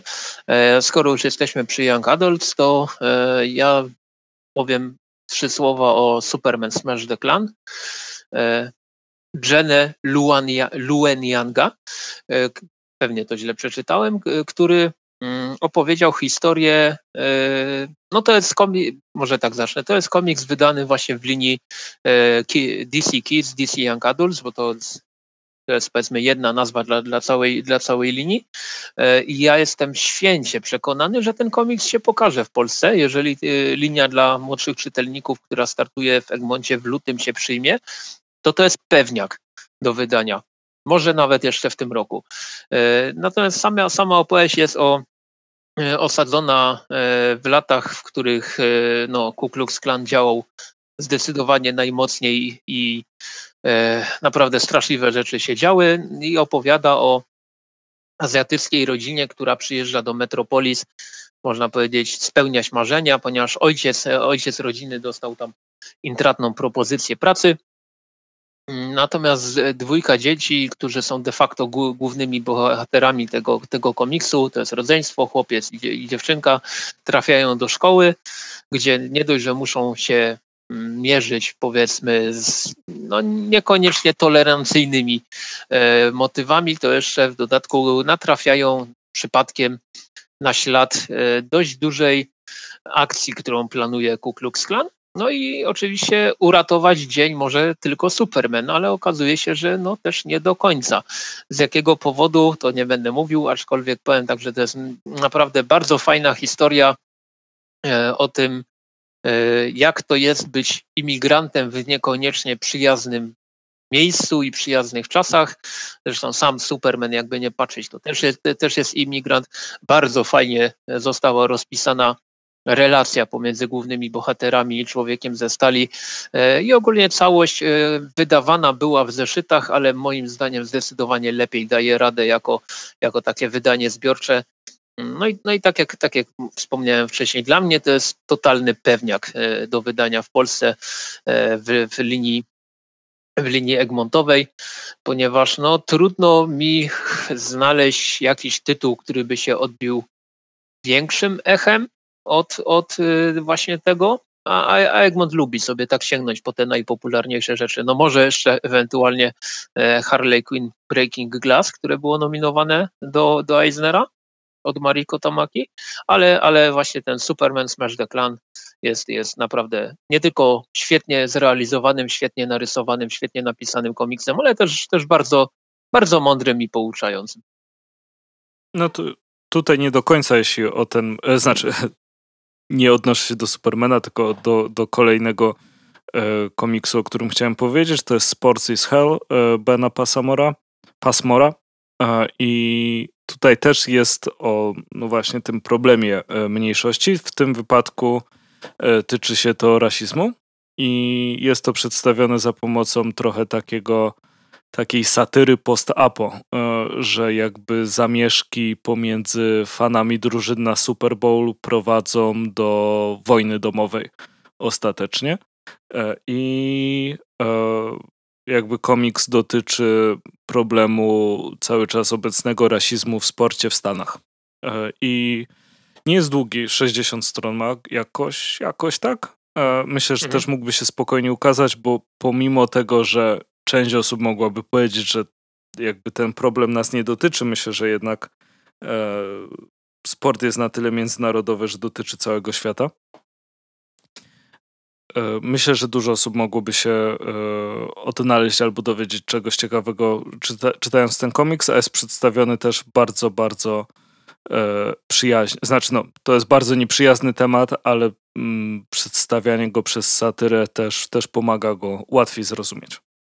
Także to też Okład... polecam. Okładka, można powiedzieć, mocno Kowalczukowa. tak, tak, to też miałem takie skojarzenie. Więc tutaj yy, kto, kto to wydał? Kojama Press, Kojama Press, jakkolwiek. Nie no, przez Y, więc chyba Kojama. Mhm. Więc niech, niech będzie Kojama. I z tego co widzę, on kosztuje niedużo, 15 dolców, więc jeżeli gdzieś go można dostać, to przypuszczam, że za jakieś plus minus 50 zł. E, natomiast ja tak na, na, zakończenie tej, tej kategorii powiem o komiksie, który jest po prostu tak głupi, że aż fajny i nie mogłem go nie wymienić, ponieważ uwielbiam takie komiksy, które są tak głupie, że aż cudowne. I jest to crossover pomiędzy Power Rangers i wojowniczymi żółwiami ninja. E, jeżeli chcielibyście zobaczyć, jak wygląda, jak mogli, jak mogłyby wyglądać wojownicze żółwie ninja po transformacji w, trans, w Transformer, wróć w Power Rangersi, Power Rangersów, jejku, aż się, aż się zamieszałem. To w tym komiksie się dowiecie e, i jest tu masa, masa naprawdę to jest jeden wielki fanserwis, ten, ten, ten komiks, ale to jest taki fanserwis, który ja naprawdę totalnie e, u, uwielbiam, bo historia nie jest jakaś totalnie głupia, aczkolwiek są, są tam takie dziwne momenty. Jejku, ten Shredder też jak dostaje monetę mocy jest, jest przecudowny. O, tam jest dużo właśnie takich momentów, które, które sprawiają, że warto było czytać ten komiks. I ogólnie wydaje mi się, że 2020 rok można by w e, amerykańskim komiksie określić też mianem e, crossoverów za przeproszeniem naprawdę z dupy, e, ponieważ ukazały, ukazały się takie crossovery jak Transformers Kucyki Pony, -hmm. które też, też jest Jezu, masakryczne. Pamięt, był, ale tutaj z kolei bardzo fajny komiks, czyli Transformers Terminator. No, no, kilka razy stwierdzono, że takie, takie marki, które czysto teoretycznie kompletnie do siebie nie pasują, jednak w jakiś sposób pasują. Ja jeszcze musiałbym sobie nadrobić, prawdę mówiąc, nie wiem, czy ta rzecz już wyszła, czy jeszcze nie, e, ale Transformers Powrót do przyszłości. Też bym chciał sobie ogarnąć, tylko muszę, tylko tak jak mówię, to muszę sobie sprawdzić, czy to wyszło, czy to nie wyszło, bo też mi się wydaje, że tam pomysł na to, że DeLorean to był Transformer, e, to jest, to jest coś kosmi kosmicznie fajnego i, i chciałbym sprawdzić, jak to wyszło. Mhm. Dobra, myślę, że możemy przejść do kolejnej kategorii, mojej ulubionej zresztą. Jak, jak, co, jak co roku, czyli rzeczy, które chcieliśmy ogarnąć, ale z jakiegoś powodu daliśmy dupy. Mm, tak. I e, czy, czy przy tej pierwszej rzeczy się zgadzamy ze sobą, czy się nie zgadzamy? E, przy ciemnościach Smallandii tak, zgadzamy się. Dokładnie. Tak, no to tutaj e, oba, e, obaj bezceremonialnie przyznajemy, że Ciemność Smalandii, który, czyli komiks od wydawnictwa Centrala, który nawet pojawił się w kilku topkach ubiegłego roku jako jedna z najlepszych, z najlepszych rzeczy, to jest Zresztą chyba ze dwa albo trzy razy jeden ze słuchaczy pytał o to, czy, czy przeczytaliśmy i mamy zamiar się wypowiedzieć na tym komiksie, y, o tym komiksie. No więc y, no, ostatecznie mi... Tak, mamy zamiar. To jest... tak, tak, tak, mamy zamiar. Na przykład teraz mówimy o, o tym komiksie. Y, niestety tylko, tylko z powodu tego, że go po prostu jeszcze nie przeczytaliśmy, a bardzo byśmy chcieli. Tak. Ale to, to jest cały czas, cały czas na liście. Jest, wydaje mi się, że sporo takich e, komiksów, które w tym roku jakby być może byłyby na liście, ale na przykład nie zdążyliśmy ich przeczytać. Nie ukrywam, że mi też trochę zale zalega mi na przykład Andzia jeszcze e, mhm. z Timofa. E, no i trudno, no sorry, nie przeczytałem, to nie przeczytałem. No ja, ja powiem tak, e, z mojej strony, jeśli chodzi o ciemność Smalandii, to problem jest taki, jaki mam przy, przy każdych zakupach. To jest w sumie może trochę śmieszne, ale, ale nie umiem się tego pozbyć. Mianowicie powiedzmy, że mam kwotę X do wydania na, na komiksiki, to jeżeli mam do wyboru kupienie powiedzmy z listy rzeczy, które, które chcę kupić, pięciu komiksów albo dwóch w większej cenie, to jednak wybieram te pięć najczęściej. Mhm. Ciemność Smalandii jest komiksem, który na Gildii kosztuje 107 zł. Nie wiem, czy pamiętasz, Andrzeju, jak ci mówiłem, jak długo się zabierałem do e, sędziego Dreda kompletne akta 3. Tak długo się zabierałem do, tego, do kupienia tego komiksu, że już zdążyła wyjść kolejna część. A to nie jest rzecz, która ukazuje się co miesiąc. No i właśnie ciemno, Ciemności Smalandii to, to, jest, e, to jest komiks, który czeka na mojej liście do kupienia i jeszcze sobie chyba trochę poczeka.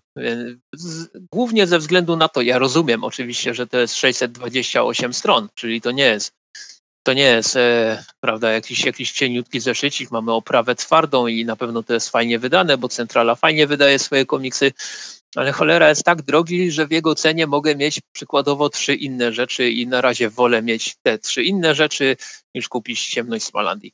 Tak to niestety u mnie, u mnie wygląda. No co zrobić?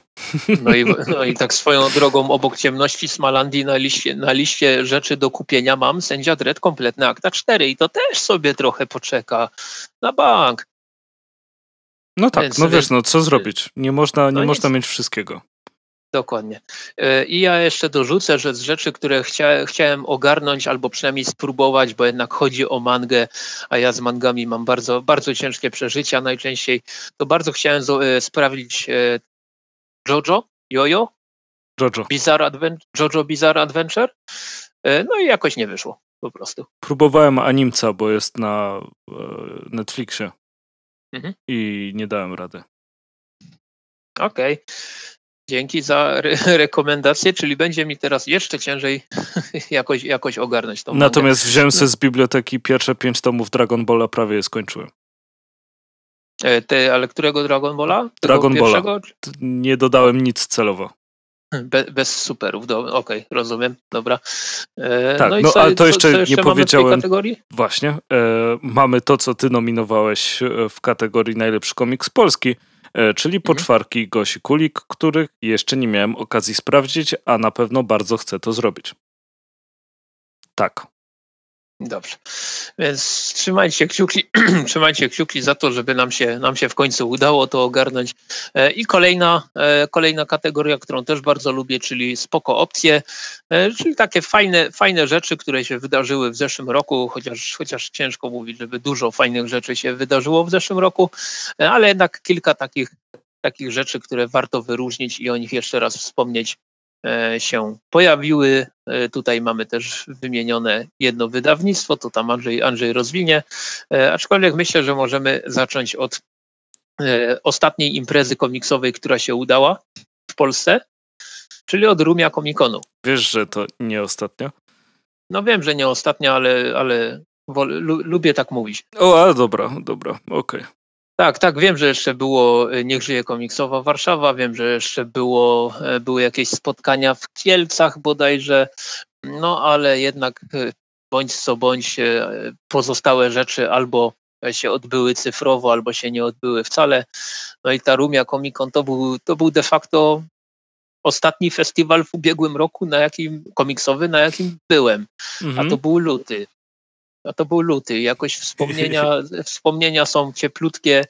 E, i, bardzo bym chciał wrócić na, w końcu na jakąś imprezę komiksową w Polsce, a jeżeli już jakaś, jakaś miałaby być, to niech to będzie coś na poziomie organizacyjnym i, i w ogóle na każdym, na ka każdym rodzaju poziomów tego, co zaprezentował y, Rumia Comic Con. Tak. No naprawdę jestem pod ogromnym wrażeniem tego, że no de facto jedna osoba, czyli Łukasz Kowalczuk, no oczywiście tam ze wsparciem Biblioteczna. Do, do, Domu Kultury, Biblioteki, Biblioteka. stacji Biblioteka, stacja Biblioteka e, z pomocą osób tam pracujących, ale jednak to, to można, myślę, że organizatorów można policzyć na palcach jednej góra dwóch ręki, ręki rąk, a, a jednak zrobiono imprezę komiksową na naprawdę bardzo wysokim poziomie. E, wykorzystano praktycznie do maksimum to miejsce, które, które daje e, stacja kultura i było tam i komiksowo, i RPGowo, i, i była, były wystawy, były komiksy na wymianę i były, byli goście wspaniali, więc i Rumia jest w sumie ładna i, tak. I, e... mają, I mają pociągi co 10 minut, skandal. E, no i, i tam jest. I, tam I żelki naprawdę... z muminków w żabce. E, dokładnie. To, tak, ale jeszcze warto wspomnieć, że Rumia pojawia się u nas kolejny raz, ponieważ w zeszłym roku w podsumowaniu Rumia Comic Con był w kategorii rzeczy, które chcieliśmy sprawdzić, ale z jakiegoś powodu daliśmy dupy. Mhm. Więc no i się udało. Udało nam się, nawet byliśmy patronami ca całego ho, ho, ho. wydarzenia. E, I dawno nie było tak pracowitego festiwalu, prawda? Ponieważ no, nie, ma, nie ma się co oszukiwać, większość festiwali spędzamy na siedzeniu i jest fajnie. E, to, to jest też duży plus, duży plus festiwali. E, natomiast w Rumi e, oprócz pracy i, i prowadzenia wywiadów udało nam się tak zaplanować, żeby pójść praktycznie na wszystko. Tak, na wszystko, na co chcieliśmy. Pójść. Tak. I e, było naprawdę spoko. I e, co jeszcze jest tam warte zapamiętania? Znajdźcie myślę, sobie odcinek o Rumi i tam mówimy, gdzie warto iść jeść, a gdzie nie warto iść jeść, bo to też jest ważna informacja. Tak jest, jak najbardziej. E, I tutaj myślę, że no, no szkoda, że Rumia tegoroczna będzie, będzie online, tak samo jak szkoda, że Złote Kurczaki tegoroczne Ona będą... będzie online, czy jest przełożona na późniejszy termin? Znaczy chyba ostatnia informacja była, że jednak online, ale to jeszcze, y, y, jeszcze możemy szybciutko sprawdzić. E, natomiast właśnie chciałem jeszcze powiedzieć, że mm, ile to było? Tydzień wcześniej, tydzień później Złote Kurczaki 7. Też chciałbym tak, tak bardzo pozytywnie wyróżnić za to, e, jak, jak niesamowicie zabawnie tam było. E, mhm. Ponieważ no, no samo, wrę, samo wręczenie oczywiście e, statuetek i te, i te wszystkie sprawy. Mm, a, dobra, Rumia Comic Con przełożony na inny termin, to, to złote kurczaki będą, odbędą się cyfrowo. E, natomiast właśnie złote kurczaki będę bardzo mocno pamiętał, nie, nie tylko z powodu tego, jak, jak ogólnie fajnie było, tylko po prostu te wszystkie zapowiedzi poszczególnych kategorii które w tym roku były przecudowne. Znaczy w zeszłym roku były przecudowne, to były fragmenty filmu 7 i no, no, po prostu cała sala była zapłakana ze śmiechu, więc, więc, więc to też o tym warto powiedzieć. Tak, no o, obie świetne imprezy yy, i oby się udało, jak świat się unormuje. Mhm. Dobra, co dalej mamy w tej kategorii? Rzeczy różne, różniste mamy. Mamy hmm. wpisany start Kickstartera w Polsce. Bo rozumiem, tak. że tak to interpretujemy obaj. Tak, tak. Ja wpisałem w rozpiskę po prostu słowo Kickstarter, ale, ale chodzi o to, że, że o, o polską, o start polskiej, polskiej wersji Kickstartera i projekty, które, i o projekty, które się tam ukazały. Tak. I w oprócz dwóch się wszystkie ufundowały. Mm, jak dotąd? Co I jeszcze jest parę w kolejce, które miały być, ale ich nie ma. Hmm. Podejrzane. Mhm. ale e, fajnie, że się udaje i też mam nadzieję, że to też się udaje zagranicznie. Że to nie są tylko i wyłącznie polscy, wspiera, e, polscy wspieracze? Jakby to określić? Mm. Wspierający. E, wspierający? No, to tu oczywiście oczy, zawsze się cieszę, że coś się ufundowało, natomiast Kickstarter daje to e, pole do popisu i możliwość wejścia w e, nie tylko polski rynek. I, I trzymam kciuki, żeby to się, to się udawało. No. Ja tylko musiałem sobie sprawdzić e, Frostpunk, gra planszowa. Skubańcy 2,5 miliona euro prawie, prawie zebrali od 18, od prawie 19 tysięcy wpłacających.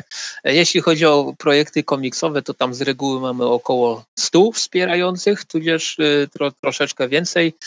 E, no, no oczywiście w, za, w zależności od tego, jaki był, e, jaki był odzew na daną, na daną zbiórkę, ale tak, ale cieszymy się, że, że rzecz ruszyła że została chyba przyjęta całkiem nieźle. Ja, ja już sobie nawet na, e, na, na mailu zrobiłem taką specjalną zakładkę e, pod tytułem zbióreczki, gdzie muszę sobie ogarniać, co ja w zasadzie wsparłem i co mi w zasadzie niedługo przyjdzie, więc tutaj widzę, e, bo i, i Wydział 7, i Fach na Szpieli, Empres Cesarzowa, e, i Bata Bros Klub Zin, i też rzeczy ze wspieram to, bo też trzeba, trzeba wspomnieć, że wspieram to cały czas działa i, i, też e, kolejne rzeczy się tam pokazują. Jakby nie patrzeć w tym roku w podcaście bardzo, bardzo dużo o tych zbiórkach kickstarterowych mówiliśmy, zwłaszcza w drugiej połowie ubiegłego roku. Ja cały czas używam zwrotów ten rok, tamten rok, prawda? mając na myśli 2020. No cóż, trzeba się przyzwyczaić. No i co? I myślę, że kolejną taką spoko opcją, którą e, można wspomnieć, jest e, pewne wydawnictwo polskie. I widzę, że to ty wpisałeś, więc się tłumacz. tak, uważam, że to, co robi wydawnictwo Granda z e, promowaniem komiksu niezależnego i wydawaniu twórców, którzy do tej pory byli. W, jeśli to nieprawda, to, to proszę pominąć to, co mówię, ale mhm. wydawanie twórców, którzy do tej pory byli związani z podziemiem, e, jest bardzo fajną i potrzebną robotą. Hmm. Tak, tak ja samo totalnie... oprócz e, wydawnictwa Granda uważam, że tutaj jakby obecność sklepiku zinowego też powinna być zauważona. Mhm. Tak. Bo warto tak. wspierać niezależnych twórców i to, co oni robią, bo, bo to są rzeczy płynące z zajawki i, i tak tak jakby nie patrzeć, sklepik zinowy Słowobrazu to jest taka pierwsza rzecz, taka totalnie zinowa e, na taką, na taką skalę w naszym kraju, więc myślę, myślę, że warto trzymać kciuki. Natomiast co do wydawnictwa Granda, no mnie przekonali Biblioteką Polskiego Komiksu Niezależnego, gdzie jak dotąd ukazały się dwa tomy, w przyszłym roku mają być kolejne dwa tomy. E, Macieja Pałki i, i, i, i już mi uciekło Edyty Bystroń, więc e, tutaj są kolejne dwie rzeczy zdecydowanie warte kupienia, nawet jeżeli e, rzeczy od Macieja Pałki, te, ten tom z rzeczami Macieja Pałki, to prawdopodobnie będę, połowa mi się zdubluje, ale to jest inicjatywa, którą będę, będę wspierał choćby, choćby nie wiem co. No i jeszcze jedną, e, jedną spoko opcję sobie wypisaliśmy. E, myślę, że takie pozytywne zaskoczenie, czyli DC Fandom, mhm. E, które ja, ja zaproponowałem, dlatego że byłem przekonany, że to nie wyjdzie aż tak fajnie, a okazuje się, że spędziłem myślę, że z dobre 12 godzin przy komputerze oglądając albo poszczególne prezentacje, czy to, te, czy to ta o Milestone, czy inne komiksowe rzeczy, oczywiście najważniejsze, najbardziej popularne pewnie były też te zapowiedzi wszystkich filmów, trailer Batmana, trailer Suicide Squad, który miałem przyjemność oglądać w prędkości jedna klatka na trzy sekundy, ale jednak, ale jednak fajnie było, bardzo, bardzo ciekawa, bardzo ciekawa tematyka niektórych paneli. E, na pewno było co robić w programie. Tak, i bardzo zabawny panel Suicide Squad, zdecydowanie fil filmowy, bo gra się zapowiada fajnie, natomiast filmowy panel był dość, dość zabawny. Mhm. Tak, właśnie też te zapowiedzi gier całkiem, całkiem nieźle wyszły. E, jedyne co do DC Fandom ewentualnie bym się mógł przyczepić, to że rozbili to na dwa terminy, które były chyba dwa tygodnie e, przerwy między jednym a drugim. No ale cóż, pewnie to było to spowodowane tym, że połapali się, że mają serwery z ziemniaków i, i musieli to jakoś rozbić. Mhm. Natomiast e, kolejna, kolejna, ostatnia już kategoria, którą chcielibyśmy, e, o której chcielibyśmy powiedzieć w tym odcinku, to jest to są niespoko opcje. I tutaj jedna tylko rzecz, myślę, że wszyscy się zgodzimy co do tego, e, czyli całokształt pandemicznej rzeczywistości, który albo mocniej, albo, albo mniej mocno wpłynął na każdy element na, naszego życia, także ten, ten komiksowy. Tutaj, co prawda, polscy wydawcy mówią, że e, dość zgodnie, że, że ich pandemia tak mocno nie uderzyła, bo jakby nie patrzeć, i tak większość ich sprzedaży to jest sprzedaż internetowa, ale jednak no, brako, brakuje tych festiwali.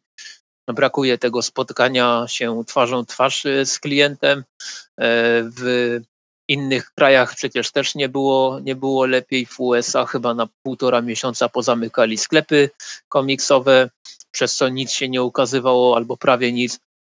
No było, było, były, e, były takie rzeczy cięższe, były rzeczy mniej, ciężkie, mniej, mniej ciężkie i myślę, że jednak mamy, mamy szczerą nadzieję, że za rok nie tylko spotkamy się w tym samym gronie, ale też będziemy mogli e, powiedzieć, że wreszcie, wreszcie to cholerstwo się skończyło.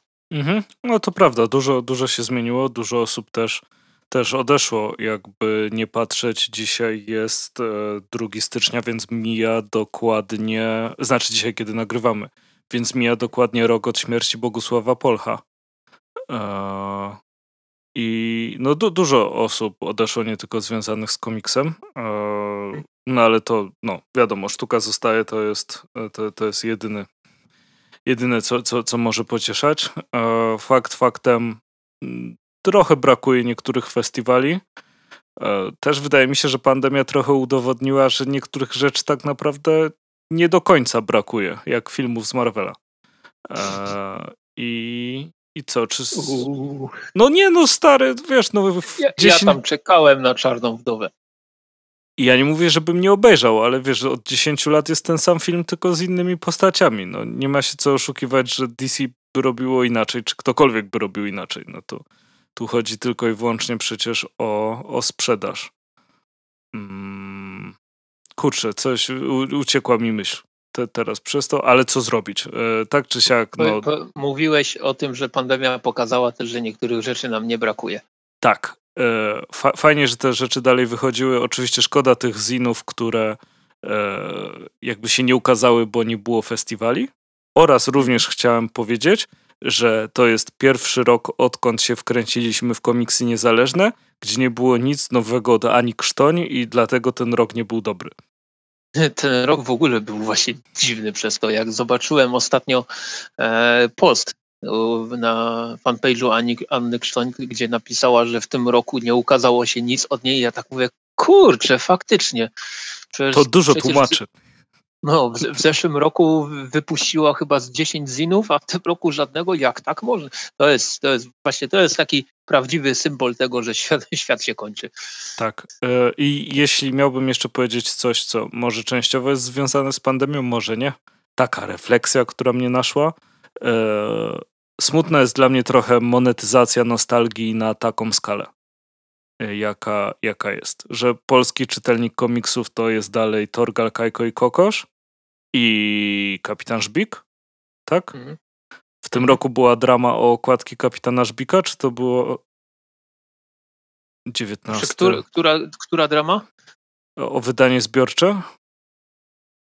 A, to w tym roku, w tym roku, no. Znaczy w Chyba. tym roku, oczywiście w zeszłym roku, wiadomo, wiecie o co chodzi. E, w 2020, no tak, tak, tak. Jeszcze, jeszcze się nie przedstawiliśmy. No, ta monetyzacja, e, no nie, może uda mi się jeszcze ogarnąć ten relaks, żeby go przeczytać i, i jakoś się na to wypowiedzieć, ale jednak 60 zł e, to jest dużo jedzenia.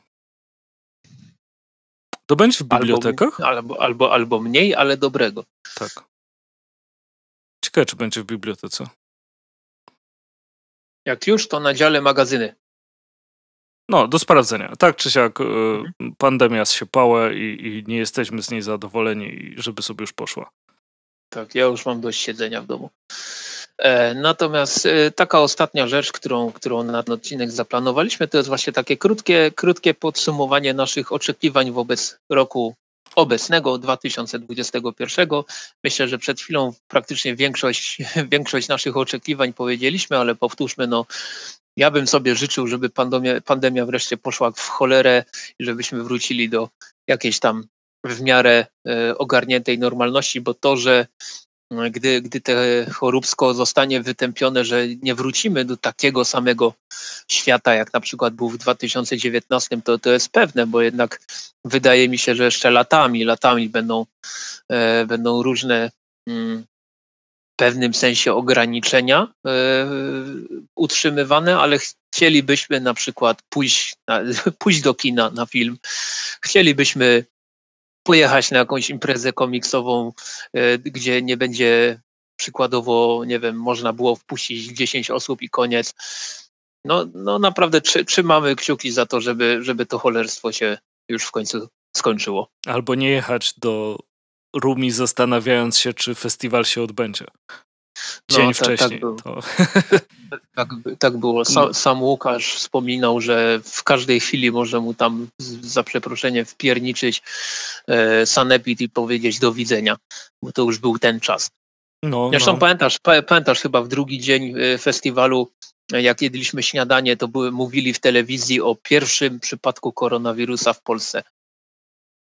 E, to, to już chyba ten pierwszy przypadek koronawirusa, ten co tam, przy okazji zabawny komiks w kalendarzu był o tym. E, hmm. Był chyba zaraz jak pojechaliśmy, a później było jakieś zatrzymywanie pociągów w Warszawie, przez którą jechaliśmy. no.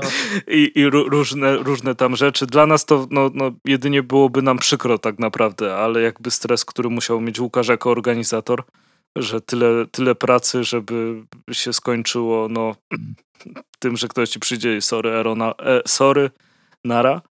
E, sorry, plombujemy drzwi, do widzenia. No. tak, to, to, to byłoby naprawdę przykre. Ale jeśli chodzi o ten rok, i, no to żeby było jak kiedyś, jeśli chodzi o to, e, żeby była wielka ekspansja na zachód, i wschód, mhm. i północ, i południe e, z komiksami. Może dzięki Kickstarterowi, może nie. E, kto wie, kto wie. No i żeby było fajnie. I, i żeby nie było jakichś takich niepotrzebnych y, napinek środowiskowych, bo ciągle to jest za małe środowisko, żeby się o coś kłócić. Tak, tak. Aczkolwiek i tak się kłócimy. E, no i co, myślę, że tym momencie możemy już spokojnie skończyć e, i, i co? I słyszymy się w kolejnym odcinku. Dajcie znać, co wy uważacie za najfajniejsze rzeczy w poszczególnych kategoriach. E, wszystkiego najlepszego w nowym roku, zdrówka przede wszystkim i oby, oby było co najmniej, a, może inaczej, oby nie było gorzej niż w 2020 roku. Tak, żeby, tego, żeby te... było lepiej, ale nie tak dobrze jak za rok. Dokładnie. Żeby nam się z dobrobytu też nie poprzewracało. E, no i co? No i e, dziękujemy za uwagę i słyszymy się w kolejnym odcinku. Do zobaczenia. Czołem.